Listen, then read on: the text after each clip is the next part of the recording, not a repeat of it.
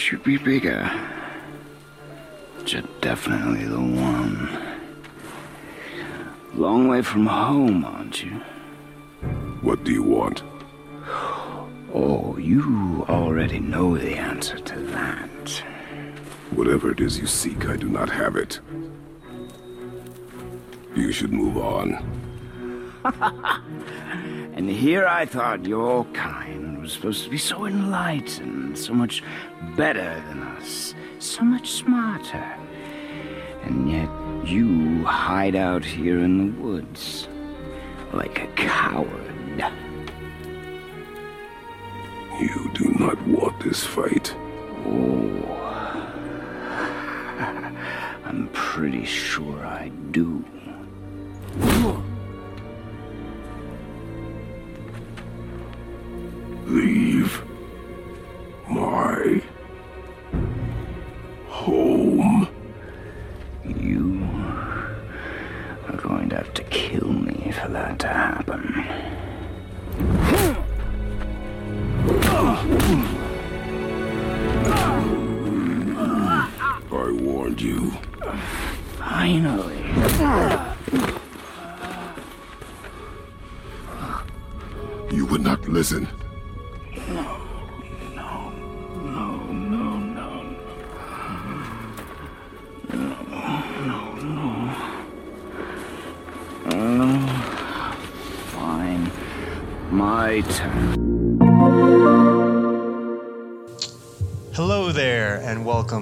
Episode three of PlayStation Pals, a video game podcast.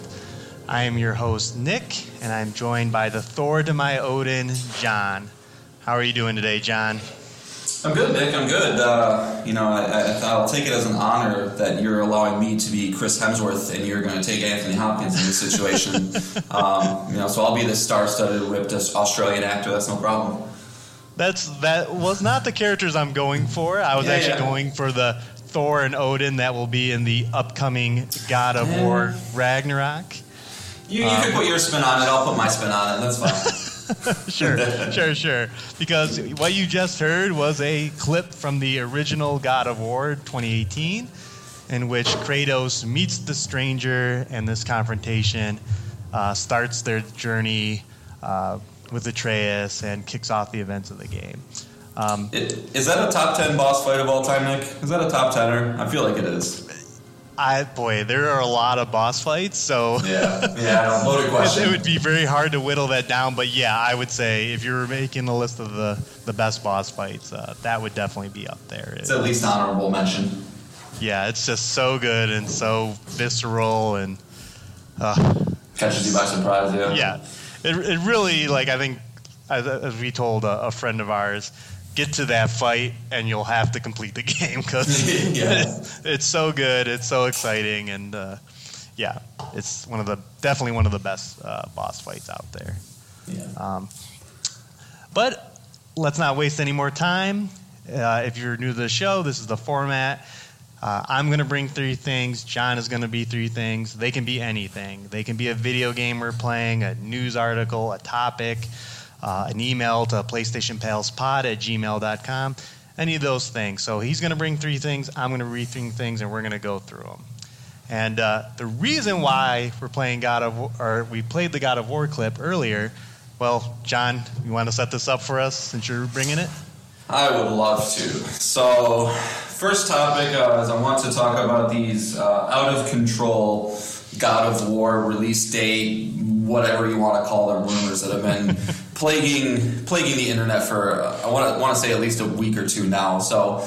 Um, you know, it started back uh, on June 23rd, I believe is the date that the uh, Twitter user The Snitch uh, tweeted out a vague God of War GIF with a 11110 attached to it. And, and, you know, initially you might be thinking, well, that's, you know, that's not a date. It has too many characters in it. Well, our internet sleuth friends figured out that that is binary for 30.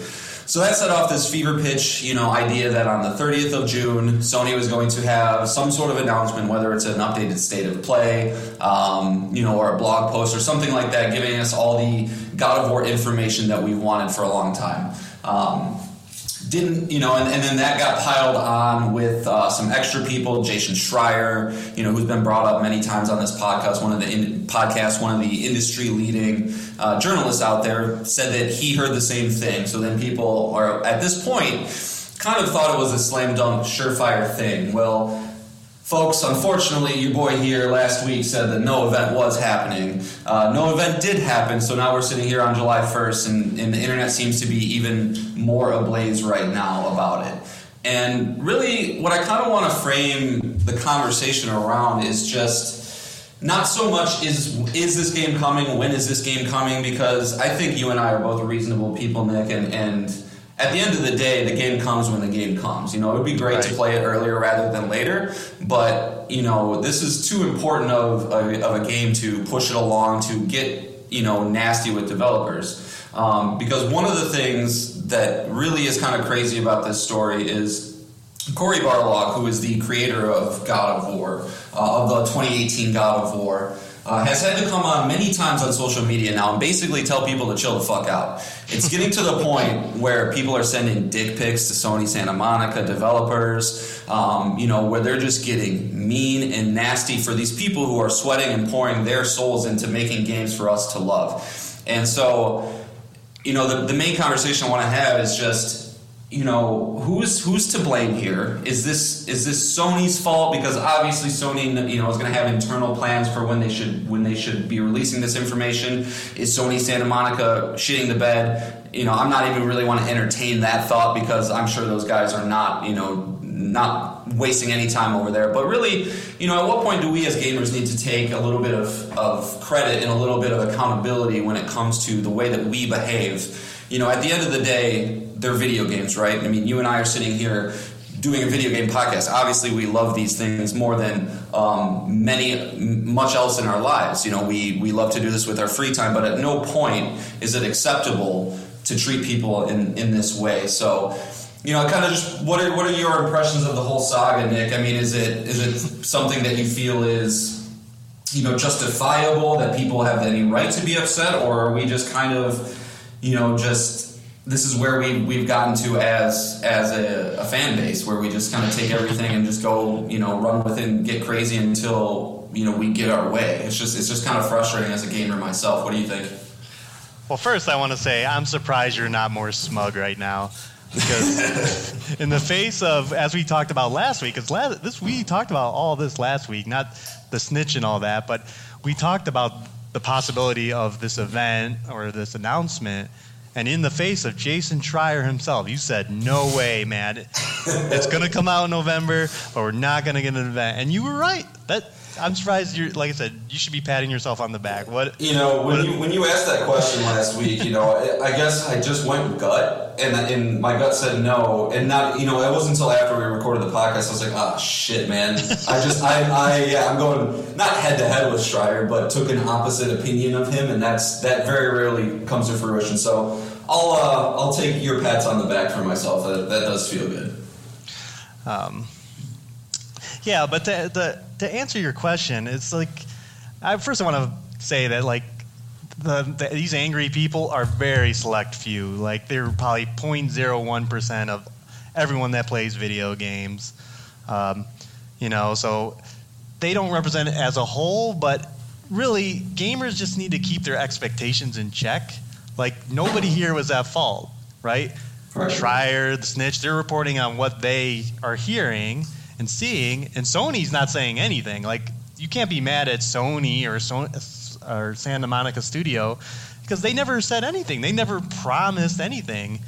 It was these the insiders that kind of set the expectations, and then you know when it didn't happen, like you, we as people, you know, I sure you feel the same way. You're kind of bummed that there's no event this week, or we're not seeing more of the game, and not having the confirmation that it's going to be coming this year.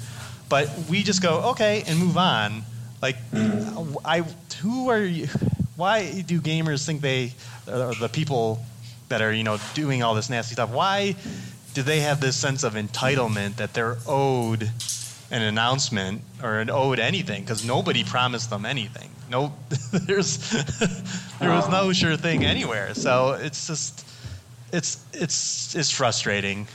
No, that's that's exactly right. I, I think you hit the nail on the head, and and it's you know I don't ever want to get political on this podcast, and I promise we won't. But you know I think it is just a correlation of like the way society is nowadays, where everybody gets so uh, you know, dig their heels into the trenches so hard and just get so riled up about little things that you know they they immediately need to feel combative. And if they don't feel combative, then you know something doesn't sit right with them. So you know, it's just it's just I hate it when it when you see this stuff kind of hit close to home again. I consider myself a pretty rabid gamer, but in no way, shape, or form should anybody ever behave this way. Treat other people, um, you know, like they're anything uh, treat them any way than they would want to be treated. And it's just upsetting to see, um, especially for, you know, I, I, think I've said on the show before, God of War 2018 is, is my favorite it might be my favorite game of all time, at least the best one I've played, but it's for sure my favorite PS4 exclusive. So, you know, leading up to this game, I would I would much rather have like a lot of positive buzz, a lot of exciting things that we can't wait to see. Um, you know, it kind of almost feels similarly to the lead up to The Last of Us Part 2, you know, when that game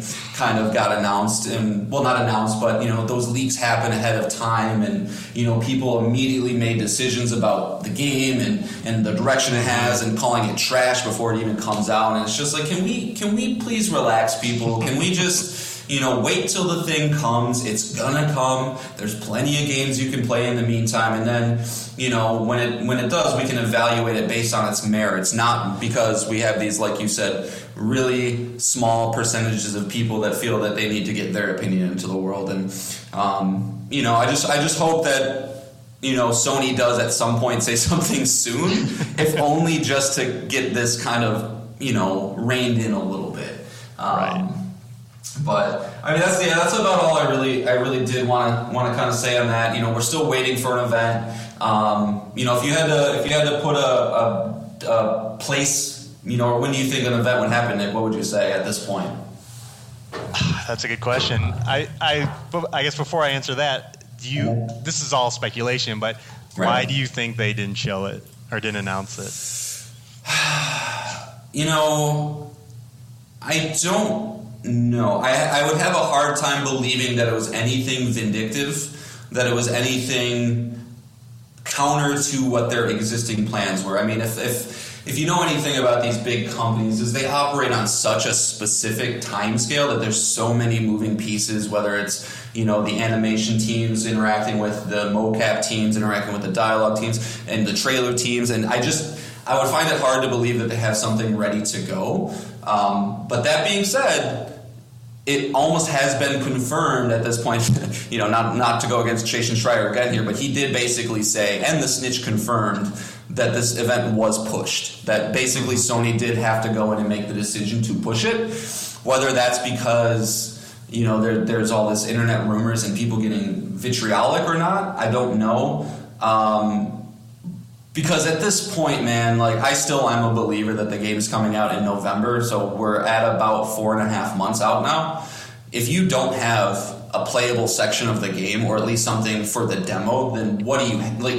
You're not hitting release date, so you know, I, I, I guess I, I, I, can't really say what the reason was, but you know, it just it just feels the whole that's what the whole thing just feels so out of the loop. And one one last thing I'll say about the whole subject matter is, you know, I think we are in this weird time frame uh, right now post COVID, and what I mean by that is you know, we, we've gotten used to this cadence and this rhythm in the video game industry of getting getting a game announced about six months to a year after that. We probably see the first trailer. Maybe it has a release date on it or not, which is probably going to be a year or two out from that. And then you kind of have your two to three year announcement to release cycle. I think with COVID and having work from home uh, employees, coupled with the fact of the disaster that was Cyberpunk and many other, you know, big budget games nowadays, I think developers are becoming a little more close to the vest when it comes to this stuff and making sure that whenever they do put the date out there, that it is ironclad, especially for at least a, like a Sony first party. You know, Sony first party definitely wouldn't want to have a track record of having a lot of delays. So, you know, I think we're just kind of in this weird period where we're having to transition to a shorter announcement to release uh, schedule, or at least, you know, that first big blowout of a game. And that's pissing some gamers off because there's so many people that just live on hype.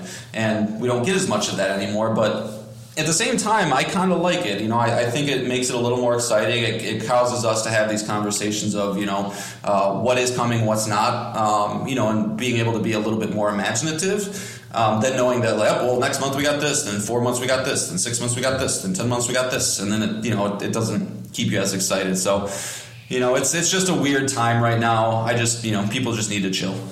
Yeah, yeah. I, we don't really need to talk about it, but there's kind of a parallel story going on right now. I don't know if if you saw that uh, Return to Monkey Island was in the Nintendo Direct uh, this week, and people were so vitriolic and negative about the game that the creator Ron Gilbert just shut down his, his blog and he won't discuss the game online anymore. Really? All, all because of the art style change. So.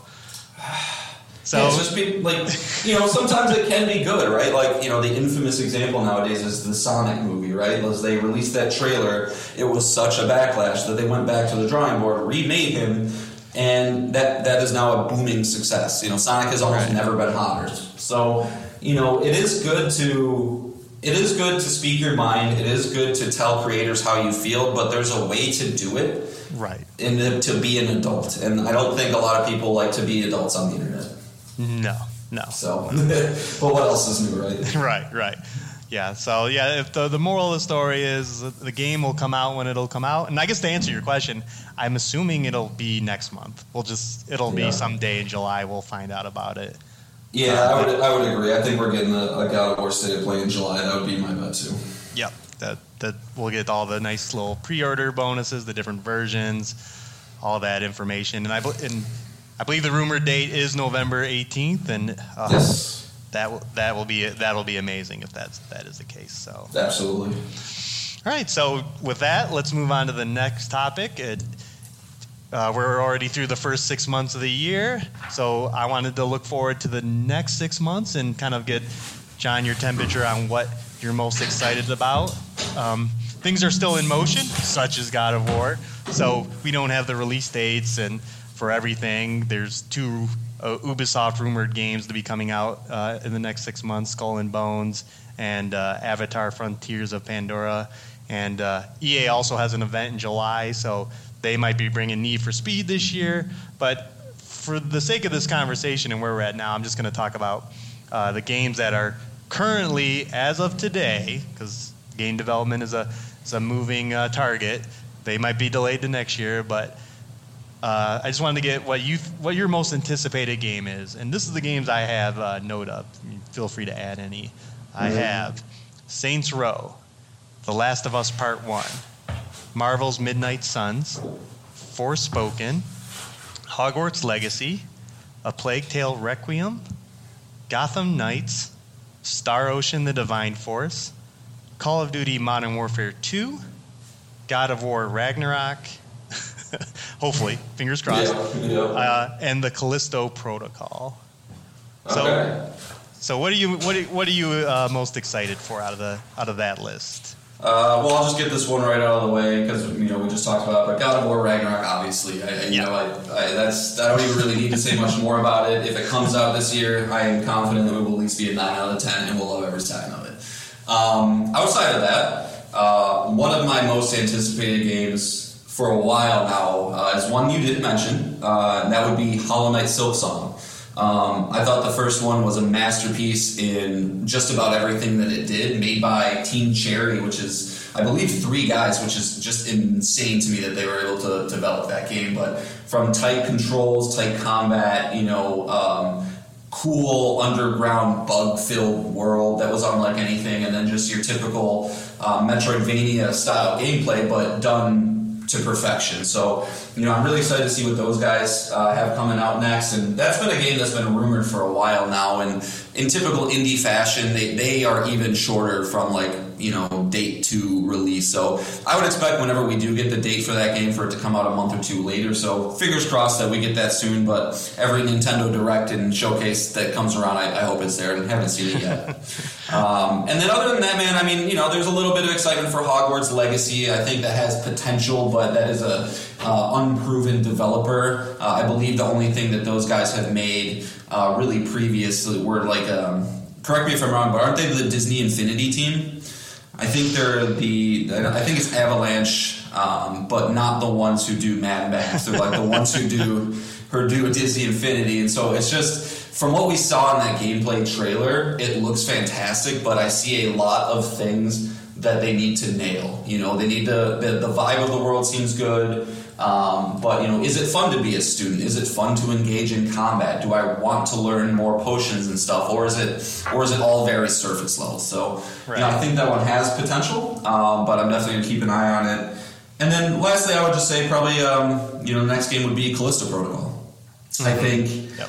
that game has some of the strongest bones that a game can have. I've never seen a game take more, wear its inspiration on its sleeve more than this one with Dead Space. Um, you know, and it seems like it still has that, you know, gory, atmospheric, claustrophobic, um, you know, tense. Uh, type gameplay and type environment that Dead Space had, which was one of my favorites, if not favorites, survival horror games of all time. So um, led by Glen Schofield as well, who is the creator of Dead Space. So you know that they have somebody in charge who uh, is able to uh, enact their vision on this type of world. So I think that has the potential to be something special. But I'm always a little apprehensive with new teams too. But you know, it seems like they brought the right people in for that one. So. Right you know, and it's nice not having to worry about Xbox for the rest of the year or Nintendo really because they seem to not have much coming. So, you know, it's going to be PlayStation first party and and uh, that's about it. Oh, I, I am. I do want to say I am a little excited for The Last of Us Part One.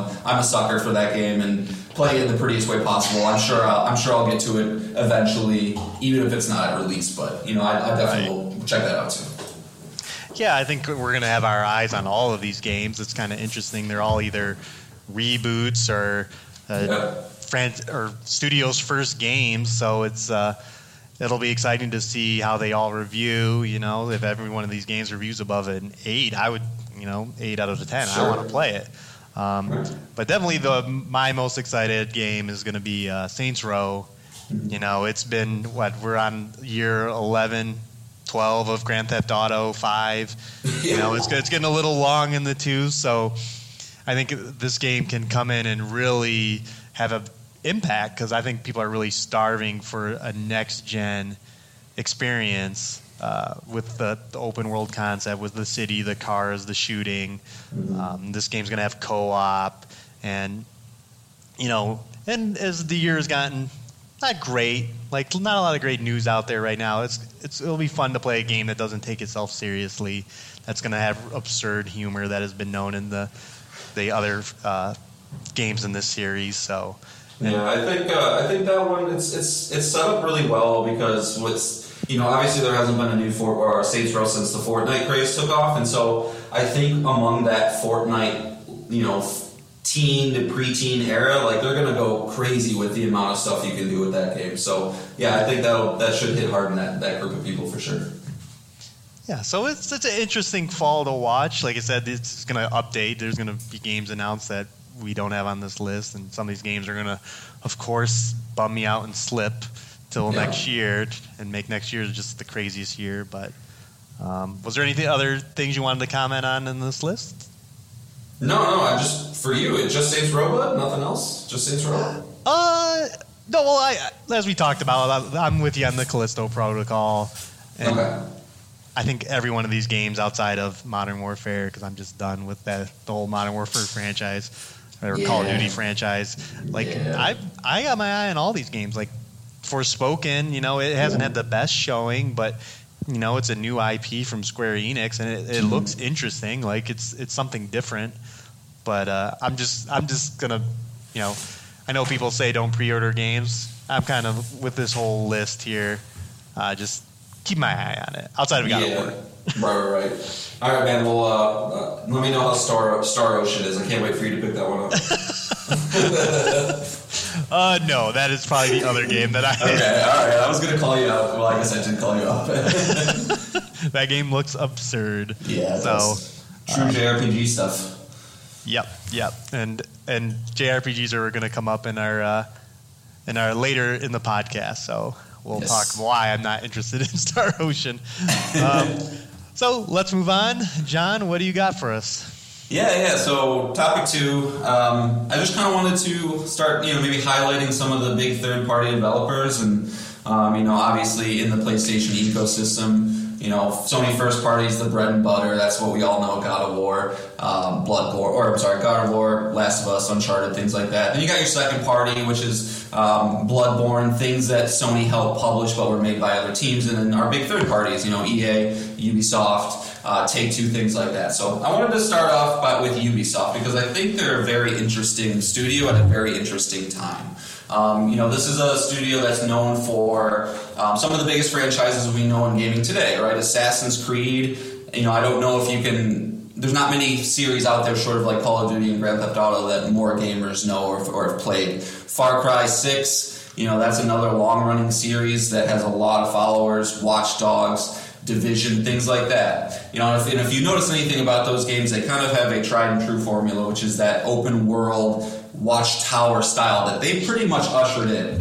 Um, so, you know, they do have a lot of historical relevance in the industry and helped move it forward to a very specific type of way with that that setup because that has proliferated everywhere. You know, even something as recently as Horizon Forbidden West that I played. But something that I found, you know, that I kind of see with them lately is they seem to just be stuck in this intense, intense trend chasing phase where they see something that takes off and they just cannot help themselves but to just try it out, even if it means it's not good. You know, and the things that I kind of think of when I when I make that statement is, you know, initially they, you know, Fortnite came out and blew up with the free to play battle royale. So then they decide, okay, well, we need to make a battle royale, and they release Hyperscape, and it comes out and it's a big old dud. You know, then they have um, XDefiant coming out, which is supposed to be this, you know, cool uh, first person shooter that's you know also free to play that's also supposed to have personality to it but it just looks like the most generic stuff in the world you know and it just really kind of seems like they're desperate for this you know free to play money or or um, you know just these, this low hanging fruit to try and just capitalize on things that other other people are making or like being creative with you know. Just want to kind of go over some of the things they've done recently that just seem like interesting decisions or decisions that I wouldn't make. You know, like I said, they, they made Hyperscape. That was that lasted for a year before they took the servers down. XDefiant, incredibly underwhelming negative reviews when they released that trailer. Nobody wants that game. Project Quartz, that's not a game itself, but it's an NFT chasing service that they decided that they were going to put into games and give people the ability to take ownership with that, which I think the NFT NFT craze has already came and went, so I don't know what the heck they're going to do with that. Roller Champions is a free to play uh, roller derby game that was playable back in 2019 that was on track for a 2020 release, but getting pushed into 2022. Assassin's Creed Infinity, you know, taking their most popular franchise and turning it into this games as a service bullshit, and I just can't help but think that you know this is this is a loss for the gaming community. You know, these these are this is a team that has they have they have teams all over the world. I'm not sure what the exact number is, but they have 40 or so different developers in the world, and it's just upsetting to see them take you know instead of trying to get creative and going back to the drawing board and see how maybe we can reinvent ourselves, but to see them you know just kind of chase what they think is popular. And you know if we know anything about the video game industry is you know games take time. You know within three to four years that it takes to develop a game you know are these trends going to be the same? And it seems like the answer to that consistently with ubisoft is no. And you know it's just it's interesting because they're one of the biggest third parties out there. And you know i just wonder you know how they're going to look in five to ten years um, you know, and then you got other things like their ongoing sexual impropriety scandals that seems like they're kind of center with.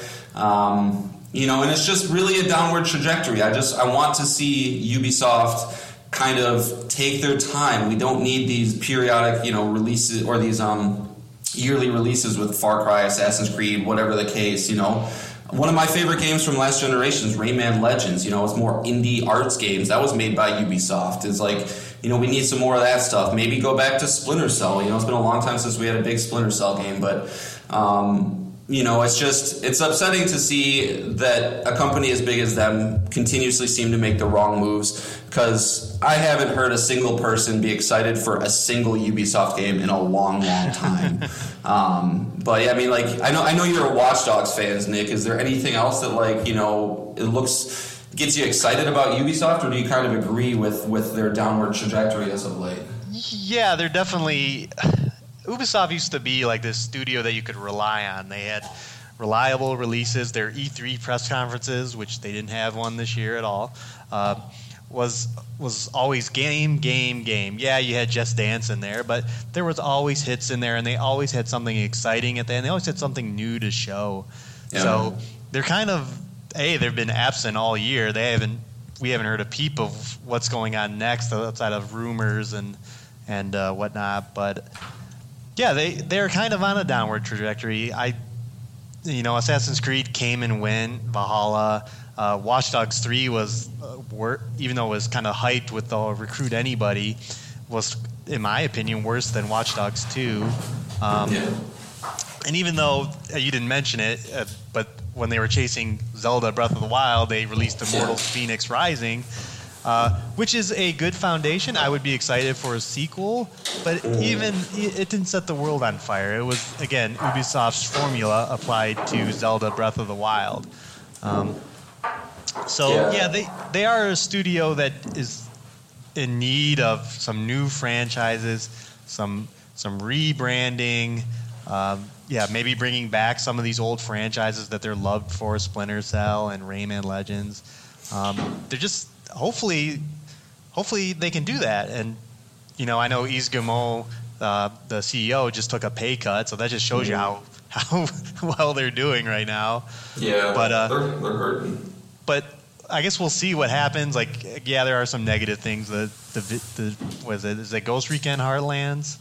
The Division Heartlands and then Ghost Recon Frontlines, which Oh, is geez. just the worst name for a game, man. Like, can you get more boring? Frontline? Okay. Yeah, You know, that just sounds boring. and I can't even remember what the last Ghost Recon was. But that game, Break, that game, was, Breakpoint. Not that even game was, not even good either. yeah, that game was a dud too. So th- they definitely are. They definitely have something to prove here, and you know, again, they have some of the most talented developers out there who made some of the most iconic franchises in gaming currently. Uh, so hopefully they can they can reach that again. Uh, they are doing that Avatar Frontiers of Pandora game, and if- while we haven't seen a gameplay demo for it yet, I mean that that could be exciting. Um, movie games aren't usually good, but but this this it could be promising. It, it definitely sounds different than what they're what we've gotten from them before. But again, Well, I, I almost think Avatar is like the perfect IP though to do a movie with because I don't know anybody that holds Avatar near and dear to their heart.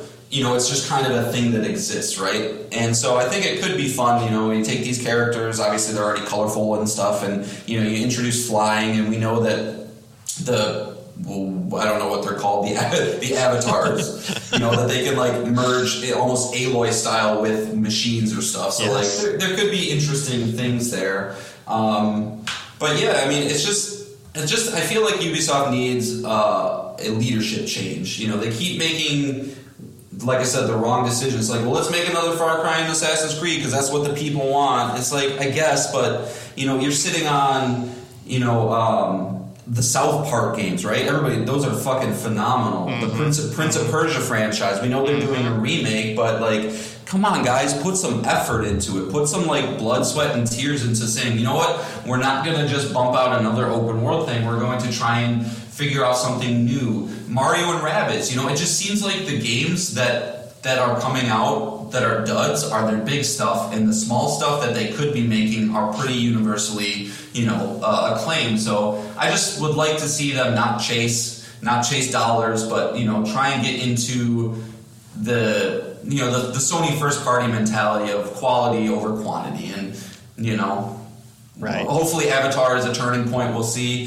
Skull and Bones, you know, actually finally coming out over ten years is also pretty encouraging. I'm, I'm honestly a little curious to see what that game is. Um, you know, one thing that stuck out in my mind from that game, listening I think to Easy Allies a couple years ago when it was shown at E3, was they were talking about how cool it was that you would engage in this naval battle with another player and you would see their ship like tens of miles away. And so you see them coming, and it's just this long, drawn out sense of anticipation where you're getting ready for them to get there, and you're getting ready for them to get there, and then all of a sudden, like, just chaos goes, and you know, go- goes insane, and, and your ships start blowing apart. I think that could be pretty cool uh, if it's fun. But Yeah. that's a that's a big if. So we'll see. Yeah, and I got a, I got a question for you. An Ubisoft game came out this year. Do you remember what it was? Extraction. Extraction. yeah. yeah. yep. Exactly. Yep. So That's exactly it. You know, you follow up Rainbow Six Siege, right? That game, you know, it started really slow. We all know that, but it, it found its legs. They figured it out. And then, you know, you'd be thinking, like, especially, I'm glad I'm not a Siege player because I'd probably be pissed, but like, all right, here comes the next one. And then it's, we're fighting aliens? It's like, uh, I don't know. It just it's it just seems like the left foot doesn't know what the right foot's doing. Leadership doesn't have a good communication line with the people actually making these games. Because you cannot tell me that anybody working on XDefiant looks at that product and be like, "Yeah, we did it. We did what we set out to do." That has that has corporate executive boardroom meeting shit all over it. Right. You know, we, we have to have this because we need the kiddos to be into it. We need to have all the clans and blah blah blah. And it's just you know make it like Call of Duty because that's what people like. And it's just ugh. Come on, man. Do your own thing. But we'll see. I still I still really like their games, so I still play them. and, But and they're and they're most they're uh, they've said as much. Like they had an Assassin's Creed event. Uh, in quotes, I'll say because it was nothing, but they did say they they have more to talk about Assassin's Creed. I've, I'm su- I'm assuming we're going to get Ubisoft. I believe they call it Ubisoft Forwards. okay, yeah. So I think we're going to get one before the summer's over between now and Gamescom. So I hope so. so you know maybe they'll maybe they'll change our minds. I'm I'm hoping because again they're very talented. Uh, My heart is all open. studios. Yes. My heart is open. All right. So moving on, I wanted to talk about a game uh, I recently played and came out just uh, just last month, uh, and that is uh, Teenage Mutant Ninja Turtles: Shredder's Revenge. Uh, this is a side-scroller beat 'em up. I'm sure most of our audience is familiar with that. Uh, this is developed by Tribute Games, uh, which is a, a bunch of former Ubisoft developers, and uh, what it seeks to do is be an, homage to uh, Turtles in Time, but it's really close to Turtles in Time. That's kind of its weakness. Um, that after finishing it, I was like, man, I'd rather just play Turtles in Time.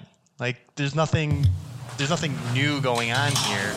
Um, it does have, you know, multiple characters. It does have a great soundtrack, and the animations are very good. But it's a like a three-hour experience, and I feel like previous beat 'em ups like Castle Crashers, Scott Pilgrim vs. the World, Streets of Rage 4, like those games were doing more things to like push the genre forward, make you want to come back to it. Where this game is like, oh, that was fun, and maybe if I have a couple of friends coming over, I'll play it. But you know, I'm I'm not gonna power it on when I'm by myself. Like I'm, I'm Right. done with that. Right. But I wanted to ask you how how do you feel about beat 'em ups? Uh, you know, I think beat 'em ups are very important in the industry. Um, you know, I think that there are some cla- absolute classics out there. Streets of Rage, you know, comes to my mind. Um, you know, and, and the ones that I first played were the Battle, or I'm sorry, the uh, Golden Axe games back on Sega Genesis. You know, I really liked those back when I was a kid. I don't like beat 'em ups all that much anymore. Um, you know, I, I find them and video games are inherently repetitive, right? You know, you play Call of Duty, you're just trying to get kills over and over again. But I find these ones specifically a little more repetitive than most. Um, where you are, you know, you're simply finding enemy, walk up to him, smash, smash, kick, smash, smash, kick, Yep. kind of over and over again. And that's fine, you know, especially if you have. Um, I think a big part of beat 'em ups also is, is kind of n- n- nostalgia to the IP. X Men, Simpsons, Teenage Mutant Ninja Turtles, those are really big arcade beat 'em up IPs. And I never got into Turtles as a kid, so you know this one specifically kind of kind of missed me. Um, but I, I do recognize their importance, you know, in the video game world. It's just it's upsetting and kind of surprising, honestly, to hear you say that they didn't really push anything forward. Because if I remember correctly, you kind of had an inverse thought about Streets of Rage Four, right? You thought that that, that did it really well, correct?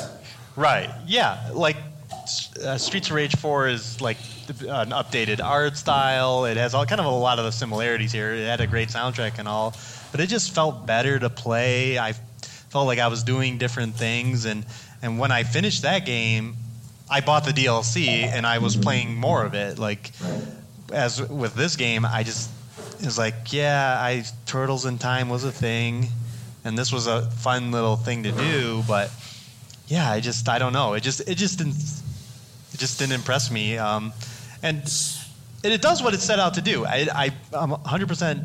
They were trying to be tur- the sequel to Turtles in Time. You know, they every level you start out it has a silhouette of the bad guy.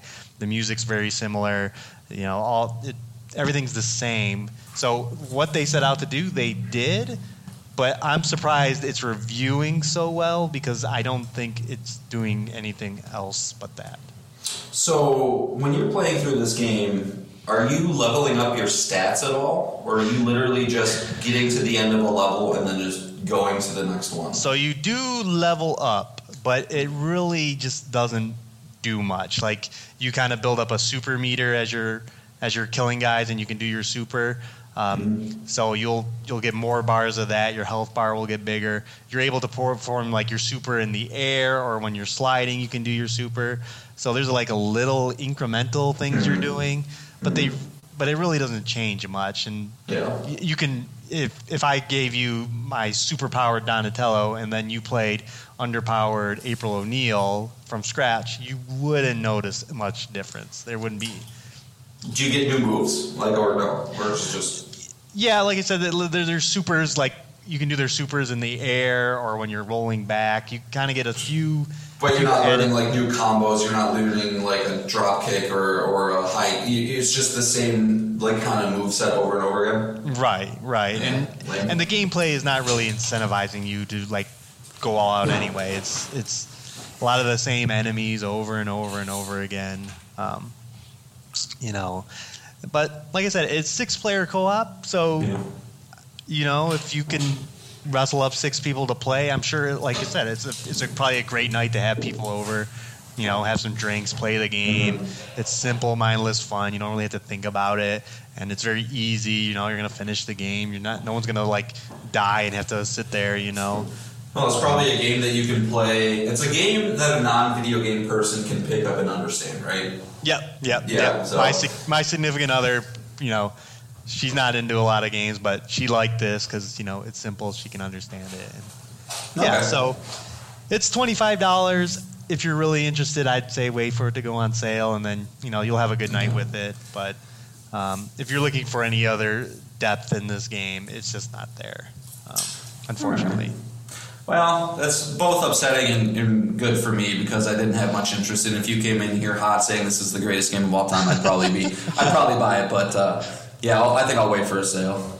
Yeah. Yeah. Yeah. Okay. So, Jon, what's what's what's up next? All right, so I want to talk about kind of how we got here, Nick. The games that shaped us and you know kind of made us how we are today as gamers. Um, you know, it doesn't have to be anything super in depth, but just kind of you know when you think back on your 30, I won't give away your exact age because I know you're sensitive. Uh, your 30 some years of That just on says I'm old. yeah, he's a, he's a little bit older than I am. Um, you know, what, what, what kind of comes to mind? So, um, I don't know if you want to bounce back and forth or if you want Sure. to just kind of go through all mine, but um, I guess I'll start because I, I have a feeling this, I know that this one specifically is near and dear to both of us. Um, so, the first console that I ever owned that kind of got me into games was a Sega Genesis.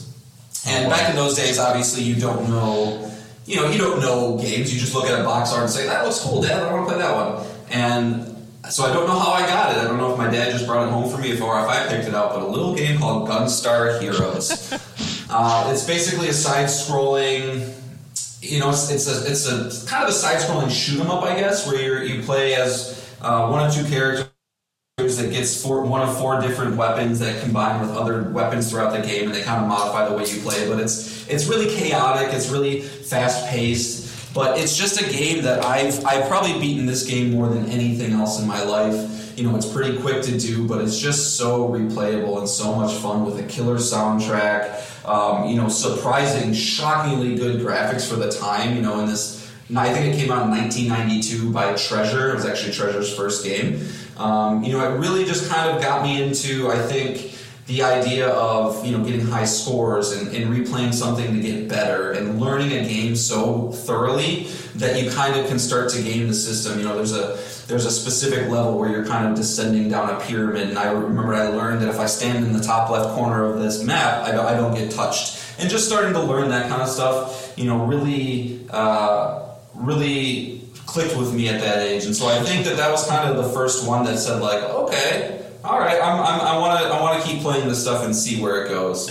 Um, you know, and, and, funny story. You know, Nick and I uh, we work together, uh, our nine to five, and so we you know we've known each other for about two years now. And one of the first interactions I remember having with Nick is we got this little tiny Raspberry Pi system uh, at work that was able to play a lot of old games. And we were just talking about what games we remember as a childhood, and I don't remember if it was Nick or I brought up Gunstar Heroes, and both of our faces lit up. We immediately had to find this thing, plug it in, and we did a complete run through of the game in, I don't know, about 45 minutes. And it was just so nice because I remember he knew exactly what to do, I knew exactly what to do, and it was just kind of a, a fun little moment. yeah. Yeah, it's funny you bring up this game because now now this podcast is going to be two hours long. Yeah, right. Because we have so much to say about it. In fact, we're on like DEF CON 3 because Treasure's 30th year is this year, and we're really, really hoping that they're going to announce something to do with Gunstar Heroes. Yes. Um, man, with there will be mark my word a bonus podcast when that gets announced because we'll just have this be like we're recording right it's, now. It's just us screaming, screaming for twenty minutes. yeah, yeah, and like you said, like like me and Jon, we obviously got well, we um, you know, video games kind of brought us together. Like we both like them a lot, so you know when we met each other, we were we instantly became friends. But as you had mentioned, like when you're a kid back then, you didn't know what was good, what was bad. So you just picked the games out by like box art. And so the fact that we both found this game and that we both loved it so much and then we both you know even though we like games a lot found out that we both are really really into this game like that just our, our friendship like leveled up like we went from level 10 to level 99 like instantly because it was like the Spider-Man meme. We were like kind of pointing at each other, like, "Gunstar Heroes, yeah, Gunstar Heroes." Yeah, yeah, and and I and this game will all I'll always remember it because I brought it home. My me and the neighbor kid we we beat it that day. It was like ten hours. I think we played it right in a row. I'm not probably exaggerating. It was probably like you know six to eight hours, but child time. yeah, child time, which is just infinity. Yeah. So, so yeah, it was just you know it like games that formed us, like nostalgia is powerful, and games that bring you such joy and positive memories. I mean, they'll be remembered forever. So yeah, yeah that, Gunstar Heroes will always be that because yeah, that it's just an incredible game. It's there's not a bad thing to say about it. Check it out if you've never played it. Obviously hard to play, but check out a ROM. I promise you, you'll have fun. yep. Yes. so, um, so I kind of took this in a, a, a direction of like just I remember like my game taste forming, right? Mm-hmm. When you when, when you start anything, when you're when you're a young kid, food, movies, you kind of start with a wide palette, and then as as you experience more and more things, you kind of refine that to to the things that you like and you attract to. So I'm going to kind of use that to frame like how I form myself as a gamer today.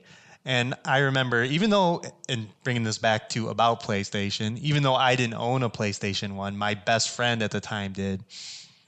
And through him, I got to play games like Resident Evil 2, Final Fantasy 7, Metal Gear Solid. And those games blew my mind. Like not only from like a storytelling perspective, like, oh, you can have crazy things happen in your story. You can tell a mature story, but also voice acting came into the picture. I mean, David Hayter as, as Solid Snake will always just be seared into my brain. I, I will know that voice every time I hear it.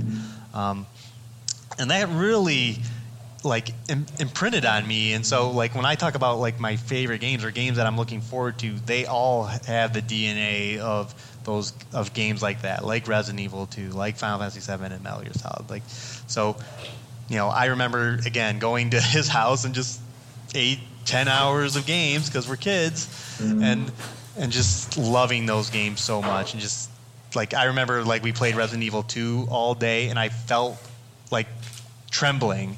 I because I was scared and like I didn't know what was going on, and then like every room was a new thing would pop out the wall, and yeah, it was just it was just such a great experience, and like and, and when you think of like even like Metal Gear Solid, like all the crazy things that game did, like you had to read the box art to get a codec call, or you had to unplug the controller into another port to confuse Psycho Mantis. Like, mm-hmm. wow, this is what games can be, and this is what games are going to be going forward. Is it's just incredible. So that the PlayStation One era really just you know I loved games at the time, but man, I I was addicted playing when I was playing those games. I was a gamer for life. Yeah, man, those uh, that's a trio of games that's hard to beat. So I'd say that's a pretty good pick. Uh, unfortunately for me, like I, something I I don't regret this because I didn't have much control over it, but I wish I was a little bit older because when when that all those games were hitting, I was like seven, eight, nine years old, little too young for a lot of that stuff. So you know, I, I, missed a lot of it, but uh, obviously I know how, how important and awesome those games were in the time and still are today. Um, so kind of on a similar similar scale, you know, when I was looking at my list, I was kind of thinking of the games that that kind of transitioned with me into the next phase of my life to kind of keep video games at the top of mind for me. That's kind of how I thought of this. And and one of the next games that uh, I think did that for me, um, very very special game for me. You know, I, it's the game that I would tell a lot of people was my favorite game of all time before God of War came out. So I don't really know nowadays, but it was Final Fantasy X. Um, which I know may be contentious for some people because it has, you know, the infamous Tidus meat laughing moment, which if that game was released today would be a meme upon memes. You know, you, you know, keep saying it's contentious, but I believe that game was loved a lot. I mean, it did spawn it, several sequels. Or it, yeah, it, it, was. I think it had like a 92 on Metacritic. I, I, I, think what it stems from is, you know, I listened to uh, Colin Moriarty a lot on Sacred Symbols, and he, he routinely says it's the worst Final Fantasy game ever made. So maybe he, maybe he gets a little a little to you know a little uh, into my brain with that, but you know, for me, it really was you know, similar to you, Nick, with that introduction into narrative focus, an introduction to these grand, sweeping stories that can be told in games. It was really probably the first one for me to do that. Uh, you know, previous to Final Fantasy X, I was playing Crash Bandicoot, Spyro the Dragon, MediEvil, um, you know, things like that. So I was just more into the gameplay of it all and didn't realize that there could be this, you know, big uh, thing that I actually cared about the characters with. Um, you know, that combined with the fact that it was my introduction into RPGs, so I was, you know, equipping swords and getting my stats boosted. And to this day, I still love looking at the sphere grid, uh, which is Final Fantasy X's upgrade system. Um, you know, and just getting that dopamine rush from leveling up. And I think it was like my first one with that. But, you know, I played this game right when I was around 13 years old. Um, you know, and it really just kind of set me up for okay, now I really feel like video games are what I want to do in my free time, and you know, I'm going to try and do everything I can uh, to play them. And you know, I remember specifically with this game too, there was a. a was a, I think it was a historic blackout at this point that like affected the entire Northeast Midwest region. It was like something like 70 million people that blackout happened the day after I bought this game, and I never, to this day, remember being so just like crestfallen, like staring at the staring at the manual, just wanting to play this game so bad, but I couldn't because the power was out. Um, but I still play it to this day, man. I, I own it on PS2, PS3, PS4, uh, and I bought it on Vita once, so it's just a real, real special game for me. Yeah, yeah. Uh, and then just continuing the JRPGs, I'm going to talk about a game that killed them for me. so I used to play JRPGs. I used to play a lot of them. Um, hmm, and then it's a Tales game. It was Tales oh. of Arise. Oh. Um, I remember I had it for it was on uh, PS2, I believe. Wait, wait, wait, wait, wait. Tales of Arise is the new one. Oh, oh no! What? Oh, yeah, you're right. You're right. Sorry. That's okay. It's not Tales of Symphonia. Oh, oh boy. Man, I thought Tales of the Rise has not been on my brain because maybe it's like the game that I want to try. Yeah, maybe I need to play this again and see. Uh, yeah, Oh, Tales of the Abyss. I'm sorry. Okay, That's Okay, the okay. correction. Yes, which was on PlayStation 2. Sorry. There's been so many Tales games. Yes. I'm yes. getting them all confused. So, yeah, in my notes I had Tales of Arise for some reason. But, yeah, Tales of the Abyss. And as we got when we were talking about Final Fantasy 16 and like mature stories, um, uh, Tales of the Rise is like the opposite of that. It's like trying to tell a mature story, but like on a kid tone, and it, and it's a problem that plagues JRPGs all the time. That's why I can't even look at Star Ocean, like seriously. Even you know they kind of had a release date trailer this week, and they did a story trailer, and I just watched and I'm like, this is it. That's just like mm-hmm. Tales of the Abyss. I'm not gonna. I'm not doing it. Like I can't. I can't do deal with these ridiculous characters, these child characters. It's just oh man. Well, you have that same problem with anime too, right? That's you know kind of Yes, One of the- yes. so it's it's you know it's even bled into other mediums. So yeah, it's, it's a pretty strong reaction. Yeah, yeah. So, so I remember just playing this game, getting halfway through it, and just being. And, at that time, I completed everything. Like I, even if I didn't like the game, I'm like, oh, I'll just see it through. But that Yeah, game, I was well- like, nope, I'm Well, I done. have, to, I have to read this review from uh, Grant E. EV uh, on Metacritic. It says, I have only played hundreds of games in my life, and this is the only one I would give a 10 out of 10 to. So obviously, uh, obviously uh, you're wrong, Nick, and you Yep, just have to live yep. with that fact. No, well, everyone has their own choices, but like I said, this is this is what. It just, Yeah. and not to say I'm, I'm done with them. I will try. You know, I tried Final Fantasy 15. I'll, you know, I. It's not necessarily a JRPG, but it has similar themes like Danganronpa. Like I, mm-hmm. I, I'm slowly easing back in. You know, dipping my toe in that JRPG pool, but I'm not gonna jump right in unless, well, I maybe Persona 5 Royal maybe bring me full swing in. You know, apparently Well- the greatest JRPG of all time. But Well, I think I think something like Persona though, and, and Final Fantasy 16 will be. It's just got to be adult themed, right? And and they both are. At least I think Final Fantasy 16 is. It would be re- it'd be really weird at this point if it wasn't. But um, so yeah, I, I I think yeah you'd be good with those two. But it's good to know that you know that about yourself because JRPGs, if you're trying to navigate that space, it would be quite hard to get through. You know, try and try and avoid the ones that are very kiddie. So. yeah, That's good. Um, all right, so just real quick here, just for time's sake, uh, there's just two more games I want to talk about. I'll lump them into one because they're kind of in the same part. But you know, kind of in regards to Final Fantasy getting me into going from a kid into like teenage years, um, the game that kind of I think made affected me the most in the past 10 years at least to ignite my love of gaming and just really kind of shape what I like about them was Dark Souls. Um, you know, and obviously what can be said about that game nowadays that hasn't been said yet. You know, it, it's it was so popular that it started its own genre, right? And I just never at in my at my time playing games up to this point, you know, got so lost in a good way in a world where I just wanted to keep learning what is the next corner, what is the next boss fight, what's behind this fog gate, what's what's over here, and you know, and really just devouring uh, everything about it. You know, the combat I thought was some of the best. You know that, that's ever been in a game. You know, just fit my exact style. I know it's not for everybody, but I loved the methodicalness of blocking, blocking, waiting for my opportunity, reading the enemy patterns. Um, you know, and, and really you know, getting on the other side of a fight is just such a good feeling. Um, you know, the boss fights in these games, um, anybody who's played them would tell you the same thing. Some of the best boss fights in gaming. Um, you know, I'm sure there'd be some of the some bosses from the Soul series that would be on that top ten list I mentioned earlier, but. You know, when you get through a boss fight and you start seeing that giant red bar getting close to the end, and your heart starts pumping, and you start, you see your your health bar starting to whittle down. It's just, it's such a intense endorphin rush and like you finally get it. There's been so many times that i've actually audibly screamed getting through one of these fights. And you know i just uh i just think it's you know it's a really really special game that holds really uh an important part for me. And then the last one just real quick here is the binding of isaac.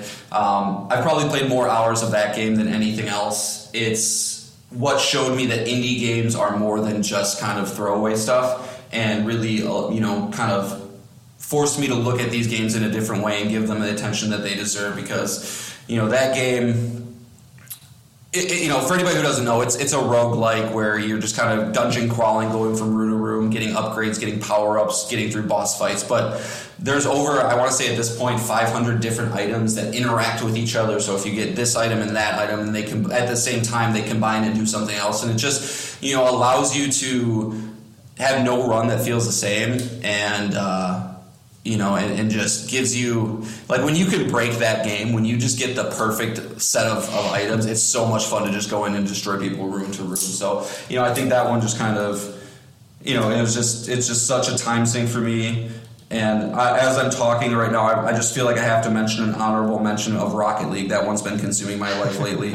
um, but I'm sure we can talk more about Rocket League on a future podcast because that's Nick and I's obsession right now. So, yeah. Yeah, I was actually going to kind of mention that because you know games that formed us. Like I'm, I'm a, we both played sports.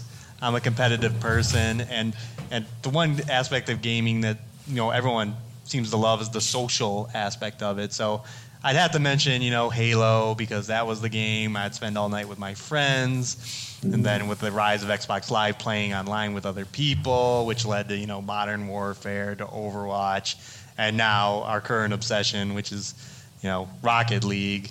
Um, there's just something to say about playing a that game, that a competitive game that feels good and can give you that same satisfaction you used to get when you played, you know, live sports when you were younger. Mm-hmm. Um, so that that formed me as well, and then also latching onto your your Souls comment, like it's very satisfying when you get hyped for a game. It's like the most exciting thing and then that game comes out and it hits, kind of like Elden Ring this year.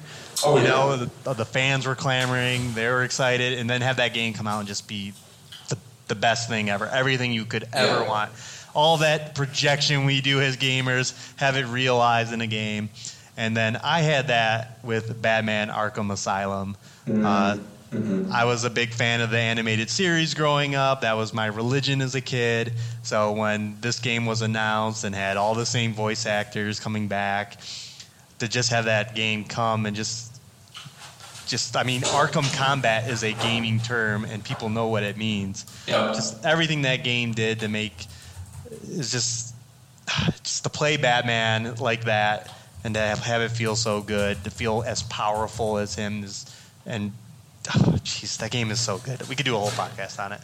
yeah, that's a no, that's that's a good comparison that I think you just made of, of Elden Ring and Arkham. You know, where you know those were both the best possible scenarios for a Souls fan of myself and a, and a Batman fan of yours. So yeah, uh, yeah, man. Yeah, when when Elden Ring came out, I was like, oh, it's exactly what I want. Thank you, Miyazaki-san. Yeah. You know, it's yeah. great, great stuff. So. And then finally, I did want to mention the Mass Effect games. Um, they were, were such a they wrote such good characters, such good writing, such good science fiction writing. Mass Effect 2 is probably one of the greatest games of all time. I mean, uh, not a lot of people would argue with that declaration. Um, but just getting so attached to these characters, feel, making you feel so much emotion, making you. I know the wheel kind of made things a little more binary than they should have been because you knew this choice on the wheel was the positive choice and this was the dickhead choice. Uh, but that game is still just you know peak Bioware. You know, unfortunately, hopefully they can get back to what we felt with that with Dragon Age. Ooh, I don't see. they, they, they are running a big old stinker lately. but fingers crossed, you know, um, that we get that. And I and I had to yeah. mention it because it's just it, it, just games that make you feel something like we talked about with Last of Us 2 mm-hmm. and the Last of Us series like they're they're really special in your heart. They're stories that you'll remember forever. Absolutely. All right. Do you have any more games? No, that's all I got. Cool. So let's move on to the final thing I'm bringing today. As the wheel decreed last week, I was to play Death Stranding, and I just wanted to get some early impressions out. Um, this is a you know another game from Hideo Kojima, and right off the bat, this game made me question my love for Metal Gear Solid and the series in that franchise. That if I go back and play them today, will I still feel the same way? Because right off the bat, this game reveals Timefall, which is rain that ages you. Mm-hmm. Uh, invisible monsters called BTs Okay, this all sounds pretty normal stuff. Keep going. yeah, uh, a stillborn baby that you wear on your chest that is able to detect these BTs, called BB. Um, uh, when people die, they call they cause a void out, which is a nuclear explosion. So if anyone dies, they cause a nuclear explosion. As you do. And then you're you're given a you meet you meet a cast of characters called Fragile and Dead Man and Die Hard Man and Mama and it is the most absurd story I've ever played. I I do you feel the same way? I know you've played kind of the early parts of the game. Um, Yeah, What, what are your thoughts on the story as as as far as you got? So yeah, I, I mean, I, it's definitely been set up to be this weird ass fucking ride. That's for sure. I, you know, I the only Hideo Kojima games I've beaten were Metal Gear Solid two and four. So you know, I know. I know how he is, and I know that he's almost like a master troll at this point, where he's just, you know, hey, if I can, I wonder how zany I can make this, and people will still eat it up, right? And like, yeah, yeah, yeah, you're Kojima, they'll, they'll fucking do it. But you know, it, it's for me. You know, I don't want to judge the story yet because I do know so little about it. You know, it's it's about a seventy-hour game, and I think there's even I read something like um, eight straight hours of cutscenes. So there's obviously a lot. not I'm sorry, not eight straight, but there's eight total hours of cutscenes in the game. So you know, it, there's a lot of story to to go, but.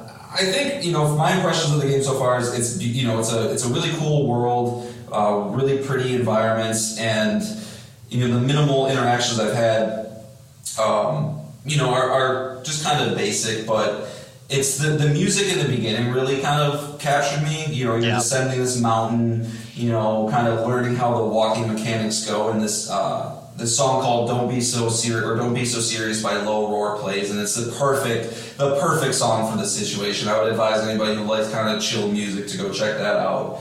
Um, so it, it sets the vibes well. It sets it sets the uh, the world building up, but you know, in terms of the story, yeah, it's it's fucking bananas. But I think Yes. it's supposed you know supposed to be at this point. Yeah, So. it, yeah, it is on par with Hideo Kojima games. Like that's for sure. Uh, I mean, Quiet was a character in MGS5, and look up Quiet if you don't know who she is. But she's an They all know who she is. yeah.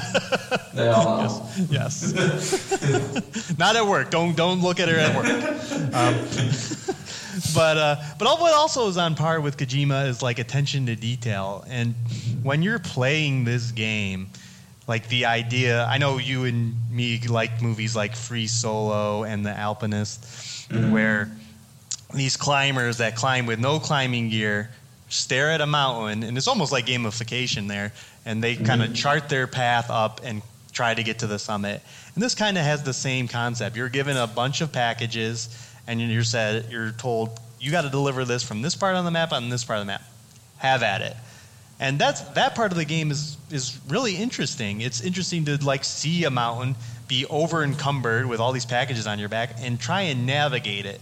You know, set up ladders, uh, use a climbing pin. Hope hope that you have enough rope on your climbing pin that you can get to the bottom of this cliff face.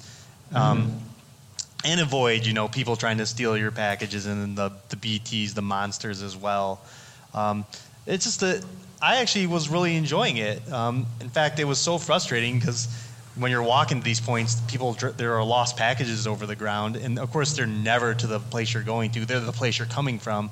Like I was actually satisfied just walking back and forth, finding a bunch of packages, loading up, and then walking back. You know, adding like you know an extra 20, 30 minutes to my my trip time just because I, I it was interesting it's it's it's a different kind of game it's very hmm. slow and methodical It's a little cathartic. It's weird. yes yes very cathartic so it's just in between all the zany story stuff in here is a game concept that's kind of unique and and very interesting and and I plan on continue playing it it's it's so far so good you know like That's really funny because I, I guarantee if I asked you before you started playing this game, you're like, so you got the one side you got Kojima's story, the other side you have walking on a mountain. Which one do you want? you know what I mean? Like you would have, I you would have picked Kojima's all day long, and it's just interesting to hear you kind of not that you're not enjoying the story, you just need more of it, but like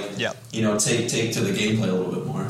Yeah. So, and I know there's more things coming. There's going to be like zip lines and vehicles, and Yep. I'm on my current mission is to build a bridge over a river, like an actual road bridge that you can cross. So, it'll be interesting to see all those systems, and yeah, I, I, this will definitely be a game that's going to come up on a on a future podcast. Uh, I'll have more thoughts. Sweet. I just might be skipping every cutscene. I will. I'll No, you. you won't. No, you won't. Oh, they're you pretty dis- You bad. wouldn't, dis- you wouldn't disrespect Kojima like that. I know. All hail Kojima and the wheel. All right. Well, cool. That's that's six things. Woo! Yeah, another podcast in the books. Episode three is done, and what we're going to leave you on to kind of satiate your wait for the next God of War, we're going to leave you on that great God of War song by Bear McCreary. Bo, bo, bo. Yeah, we're, we're gonna. I want. That's a, that's a new uh, segment. Is Jon is gonna imitate every song I have that. to start singing it before it comes on. Oh, but oh, yeah, also before we go, platinum watch. Jon, oh, you, you got two platinums. I did, I did. So it's a long time coming, but I, I did get my Horizon Forbidden West Platinum. Thank you, thank you. Yay! And then uh, just as a little palate cleanser, I highly encourage everybody to check out uh, Grease, G-R-I-S, or Gree, I believe is the uh, official uh, term or a way to say it. But it's just a it's a chill little walking platforming game, um, very pretty. Light puzzle elements. Um, you know, it'll take about five, six hours to get the platinum. Definitely would highly recommend that for everybody. But that's number. Uh, those were number 29 and 30. So onward to 31, 32, 33. Ah, yes, two platinums in one day. That's a that's Yeah. a rare sight. It is, especially for me. All right, so if you're in the states or in Canada, enjoy your extended weekend. Hopefully, we can uh, keep you company during it. You're listening uh, to the podcast during the weekend, but uh, yeah, have a great weekend, everybody. Enjoy the show. Goodbye. Perfect. Happy Fourth, guys. Take care.